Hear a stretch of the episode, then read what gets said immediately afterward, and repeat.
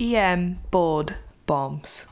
Welcome back to another episode of EM Board Bombs. This is the podcast that makes board studying and exam preparation much more enjoyable. My name is Blake Briggs. I am the co host, co founder of EM Board Bombs. We are excited to invite Dr. Casey Glass back for Hocus Pocus Part 2. Now, if you haven't listened to Part 1, no biggie. You feel free to listen to this episode and go back and listen to Part 1. They're in no really particular order. Today, we'll be talking about tamponade We'll be talking about torsion and some OB first trimester stuff. Everybody's favorite ultrasound to do in the ED, right? So remember with EM Board Bombs, we do 10 to 15 minute podcast episodes. You gain high yield board knowledge. As we like to say, you come for the stems and stay for the content. You can sign up on our website for free episode updates, um, as well as you know printed handouts you can find on select topics. These are great for exam prep, great for refreshers on big pathology topics. You can go to our website at emboardbombs.com. You can find us on Twitter at emboardbombs as well. And Dr. Casey Glass is on Twitter at the Casey Glass. And the illustrious Dr. Glass is here again. We are excited to have him. Thank you for joining us.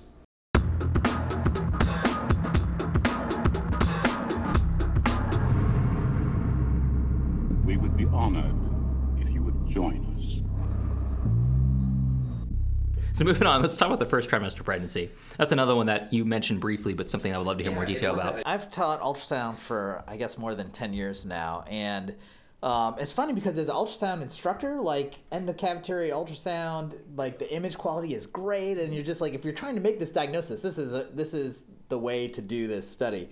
And when I teach residents and if I teach attendings, they're all like, "Oh God, I just don't want." That's to the have to one. do that." That's They're the one. I just don't want to have to do Yeah. that. But um, there might have been an attending that answered your recent survey question about said ultrasounds that might have said, "Hey, that's one I need a little bit of pause Yeah. on some more Yeah. So typically speaking, they're they're probably going to show you an empty uterus. So the case that I see showing is simply a transabdominal pelvic image of the bladder and a uterus with no visible IUP, and the case will probably be a ruptured ectopic. So you'll have this unstable patient. You'll have this abdominal or this pelvic ultrasound view, which should be familiar to you from the FAST exam.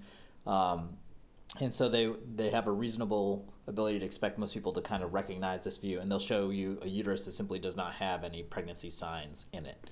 Um, and so that would be concerning for uh, a ruptured ectopic. There may or may not be pelvic free fluid in that view which also they could uh, reasonably expect you to recognize from fast exams and things like that and so they're going to try to give you as many opportunities as possible to Not mess this up. not mess this up. Like they're in the cases typically the findings are pretty obvious. You you really have to not know anything about ultrasound to screw it up. So um, they're they're not going to show you a gestational sac with a double decidual reaction and try to get you to you know finagle whether or not this patient is pregnant. I, I totally agree. You know, they have I have actually seen the picture too in review questions of you have the the endometrial strip, and then you're looking in the pouch of Douglas and there's free fluid there. You know, in that view, and that's totally what they're going for. Yeah. Another thing I've actually seen is a this is kind of a dirty question. So you look at it and they show a gestational sac and everything, and you're it's intrauterine pregnancy, but then they tell you the woman has vaginal bleeding and an open os, and it's like, what type of miscarriage is this? What type of abortion is this? And that's another type of question. I feel like those secondary, tertiary questions, or they even go a step farther and like, here's the ultrasound. What do you want to do with her? And it's like telling you her symptoms with it. It'd be a very hard question, but you're right. That's not going to be as common the as ultrasound piece of it should not be. no, it's not. But yeah, that's you're right. That's going to be the main image is gestational pregnancy Yeah. or not. Yeah. And then the rest of the question will correlate your next steps. Yeah. You know, obviously, if they're they could be asking you, yeah, there is an ectopic here in this question. What's the next step? Is it methotrexate or is it surgery? Right. Yeah. And that'll be kind of again that'll be a whole different tertiary question of guidelines based on that. Yeah. And of course, you'll be in real life. You would talk to OB before you do any of that. But that's Yeah, going to be say probably the question will be: Do you call OB or send them home? yeah, So- but but in the boards, remember, you're the one trick pony. You are the one doctor doing pretty much everything Yeah. until you can't do surgery. That's pretty much I've discovered on boards. So if you uh, are 10 years out and recertifying and you're trying to figure out what to study, the answer for the, the pregnancy question is really just can you recognize a uterus on an ultrasound image and do you know what the intrauterine findings for pregnancy would be? Uh, and the most conservative definition would be a uh, yolk sac at least in a nice looking gestational sac and the uterine fundus would be would be the nicest thing to see. Great, that's helpful. Um, moving on, because we mentioned one more thing, and this is probably actually I think probably one of the easiest ultrasound images, which would be tamponade. But why don't we talk a little bit further? Deep? Let's go into some a deep dive with this because I think Oh, people want to know more. I love Deep dives? Me lovey the echo. And so, uh, the and that's kind of the thing. Echo is is probably the one exam that everyone wants to do. So I work with groups including. Uh, you know the NICU and anesthesia, internal medicine, and pediatrics. And whenever I work with a new group that's starting to take up point of care ultrasound, the first thing, or one of the first two or three things, always they're asking for is echo. And this is going to be on your boards, without a doubt. It'll, Yes. it'll be in some sort of context, and you need to know what type of ventricles are going to be affected, what type of ventricles aren't filling appropriately. That you have to know.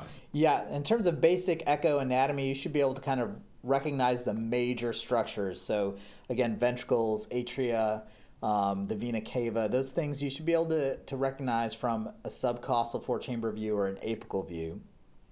I think probably they wouldn't give you parasternal views, um, but I would expect that you could see kind of the major four chamber views on, a, on an exam.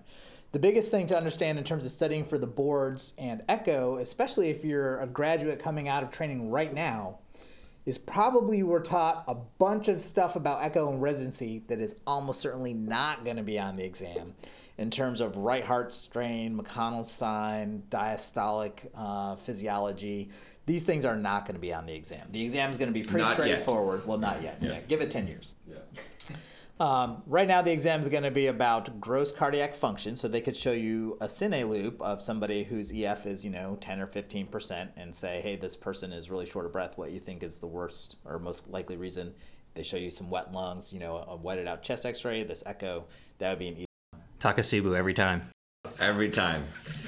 Life is sad. And Octopus. it affects your heart. So you have to be careful. And you have a, you know, octopus like. Yeah. Yeah. um, probably the other thing that they would show you would be tamponade.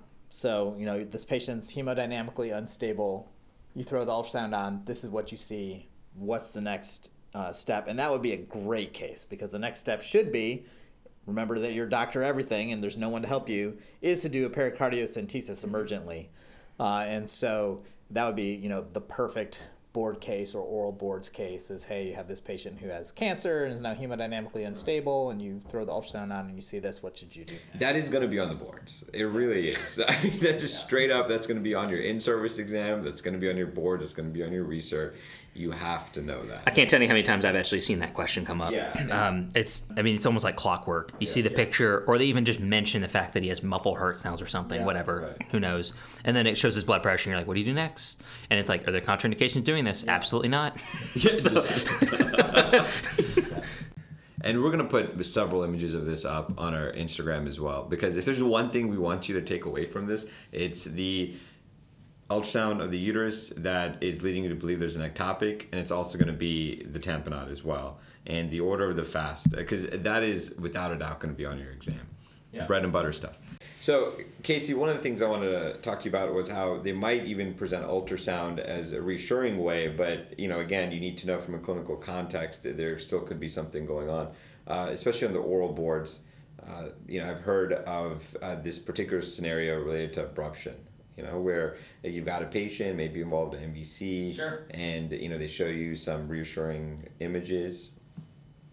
Yeah, so I, I would say for the most part on the boards, you're not going to see ultrasound used uh, to motivate actions outside of kind of the emergencies that we've talked about. And abruption is a great example where we know the ultrasound is not helpful. It would seem intuitive, especially if you're not familiar with ultrasound or you don't remember, haven't studied up on abruption, you haven't reviewed that recently.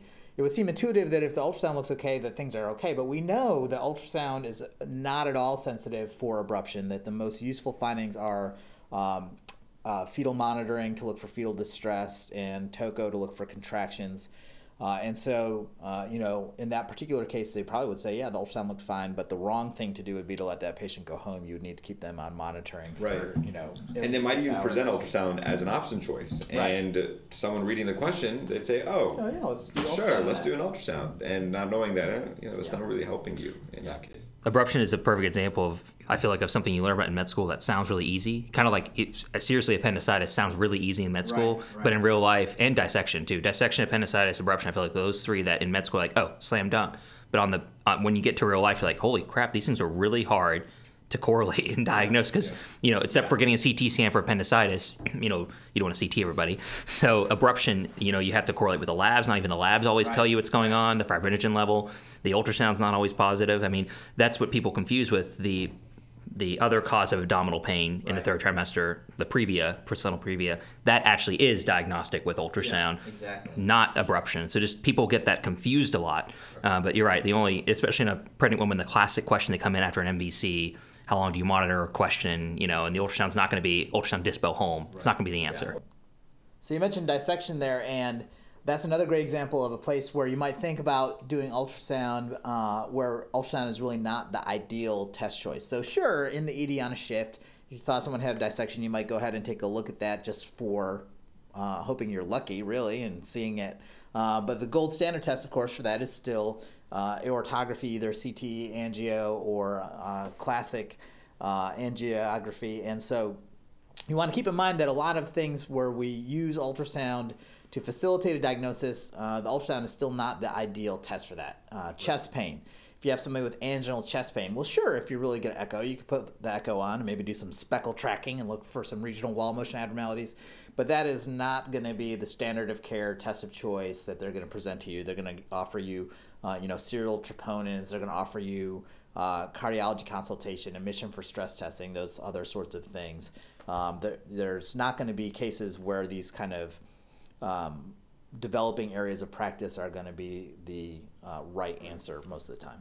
Uh, and if you do want to sound um, really cool, you can say things like speckle tracking. Speckle tracking. Speckle track. So you can, you know, when you call up cards, you can be like, what is it? They'll say, it didn't have good windows. Uh, I didn't have great windows for my speckle tracking, but um, The you rib know, I think spaces the were narrow. EF was maybe 25 to 55%. Standard deviation of 10. Just at Yeah. 10. Yeah, that's Plus close minus, enough. plus minus 15. It's just the emergency room, guys. Come on. The best was when I was on a surgical ICU rotation, and uh, one of the surgeons was doing an echo, and then came out and said, "I think the EF's about uh, 33%." I'm like, "What number is that? And where are you getting that?" Yes, definitely. moving on a little bit um, what do you think about you know kind of shifting gears we've talked about the pictures the common things i guess i wanted to dive in and i want to get your perspective on approaches to what is the standard of care answer when you have a patient presentation what is something that you are always aiming for ultrasound as the first test i know some of these are obvious but what are things that you would see come up in a patient presentation say oh yeah that's what they're going for and they want an ultrasound of this area Uh, I mean, I think classically, again, think about the core exams course. and the most useful application for ultrasound for those exams. So, your unstable trauma patient, absolutely fast Absolutely, exam is going to be the, the answer. Uh, you know, ectopic pregnancy, so pregnant patient, unstable pregnancy ultrasound, so pelvic ultrasound or the fast exam in that case, depending on how they present it to you, would be the test of choice. Um, elderly patient, abdominal pain, hypotension, doing a bedside aorta exam would be the next potentially the next step. I guess they could see you stabilize them first. If they say, "Hey, here's this patient who's unstable and we're already giving blood products and have IV access, what, you know, diagnostic test do you want to do first? You know, bedside exam for aorta would probably be my first choice in an unstable elderly person with new belly or back pain who's unstable. Mm-hmm. And so they're going to usually set it up so that it's clear that whatever answer you would get from the ultrasound will end the case. So, mm-hmm. you know, unstable trauma patient, positive fast, that kind of ends the case. They're going to go with the surgeon to the operating room, or if you're not with the surgeon, you're going to transfer them to the surgeon to go to the operating room. You know, the the same thing for the ectopic. Your ultrasound result is going to send them with the gynecologist, obstetrician to wherever it is that they need to go.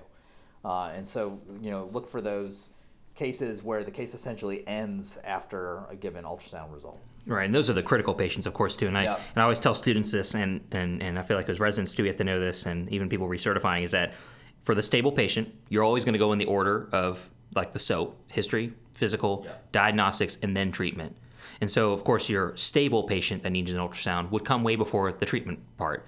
However, as you're saying, these unstable people, you're going to skip potentially the diagnostic part because you don't really know what's going on. They're unstable patient. You would skip right to the therapeutic part, and that's what you're talking about, giving blood products, things like that. And that's a classic thing on the test. If they ever give you a choice of, you know, always go talk to the patient's always the answer, or do a physical exam is always the answer. But if you have an unstable patient, is you skip all that stuff and go straight to you need to quickly intervene on this patient. Right, right. Um, but kind of uh, kind of going into our I guess walkie-talkie patients as I call them, the people that come in with vertebral quadrant pain. Those are the people that are classically or people with pancreatitis. People always forget that CT should not be really the initial test for a pretty stable-ish looking pancreatic patient. It should be an ultrasound. Absolutely. Because the number one cause of pancreatitis is gallstones. So that's what a classic trip up is. I feel like everybody shoots for these CTs in this day and age, and in real cases, people with abdominal pain, you got to think about the right upper quadrant ultrasound for those um, cholecystitic patients, or the pelvic ultrasound for females. And that was kind of as my lead in. Um, accidental lead in here. I was like, why not? Let's ask them. This has come up a lot recently. Yeah. What do you think about torsion kind of work up here? I feel like there's a lot of opinions on that. Yeah. And what are the guidelines changing on that? Yeah. Torsion. So, so uh, as like an ED ultrasound director, ultrasound educator who works with you know non-specialists, generally speaking, torsion uh, or uh, testicular or ovarian torsion are not really point of care exams because the Doppler findings can be difficult to identify and it requires a pretty good ultrasound technique. So they're not going to present you a case where they're going to ask you to diagnose torsion based on reading ultrasound images. Um, in terms of the management of ovarian torsion in particular, um, the big things there are that uh, typically to torse an ovary, you need some sort of mass to torse around. So if the ovary on the ultrasound result is large, so, so let's say they present a case that sounds like ovarian torsion, the colicky flank pain that's pretty bad. You get your pelvic ultrasound, and they give you the report that shows there's a you know a five centimeter ovary with a large cyst and normal flow. Uh, well, that certainly could be intermittent torsion because you have the mass that you need, you have a good clinical history that sounds like torsion, and just because the ultrasound is reassuring in terms of blood flow right now doesn't mean they're not torsing off and on. And so, again, remember they want you to be conservative. They always want you to be um, managing the patient in a way as to reduce risk as much as possible. And so that patient, uh, you know, they typically want you to get gynecology involved with their care to make sure that they um, That's such a great point. I'm glad you guys mentioned that because torsion is not a diagnosis that is done based on ultrasound. Ovarian torsion is based on history and physical exam findings. Yeah. That's really how it's based, and the ultrasound being negative does not mean they do not have torsion. And one thing I wanted to add um, was uh, you know, the common things I see come up on torsion is that they say it's actually not really a sudden onset of pain, from what I've read. Uh, it- you know, people compare this all the time. Testicular torsion, it's not the same thing. And I feel like on boards they're always going to say it's actually more of an insidious kind of onset of pain. And then we already said mentioned it's associated with masses. That's a classic board question. That's the most common cause. Is Yeah. A lot of them are going to have some type of heterogeneous mass or cyst or something. And then the other thing I've discovered is that the most common finding on ultrasound is, is not lack of Doppler flow. That's something that's actually Correct. not Yeah. common. It's I mean, actually if- a mass. If you had that's no found. Flow, great. Then, Yeah. Then you're really, really done.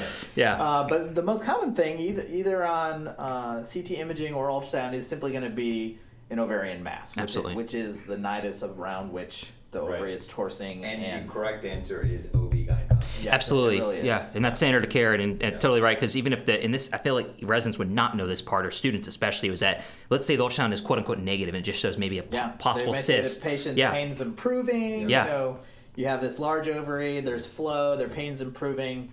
Still needs Need gynecology. And potentially they would get a, like a laparoscopic torsion. procedure, and that's Yeah. extremely uh, common and Oh, yeah. indicated for them. For sure.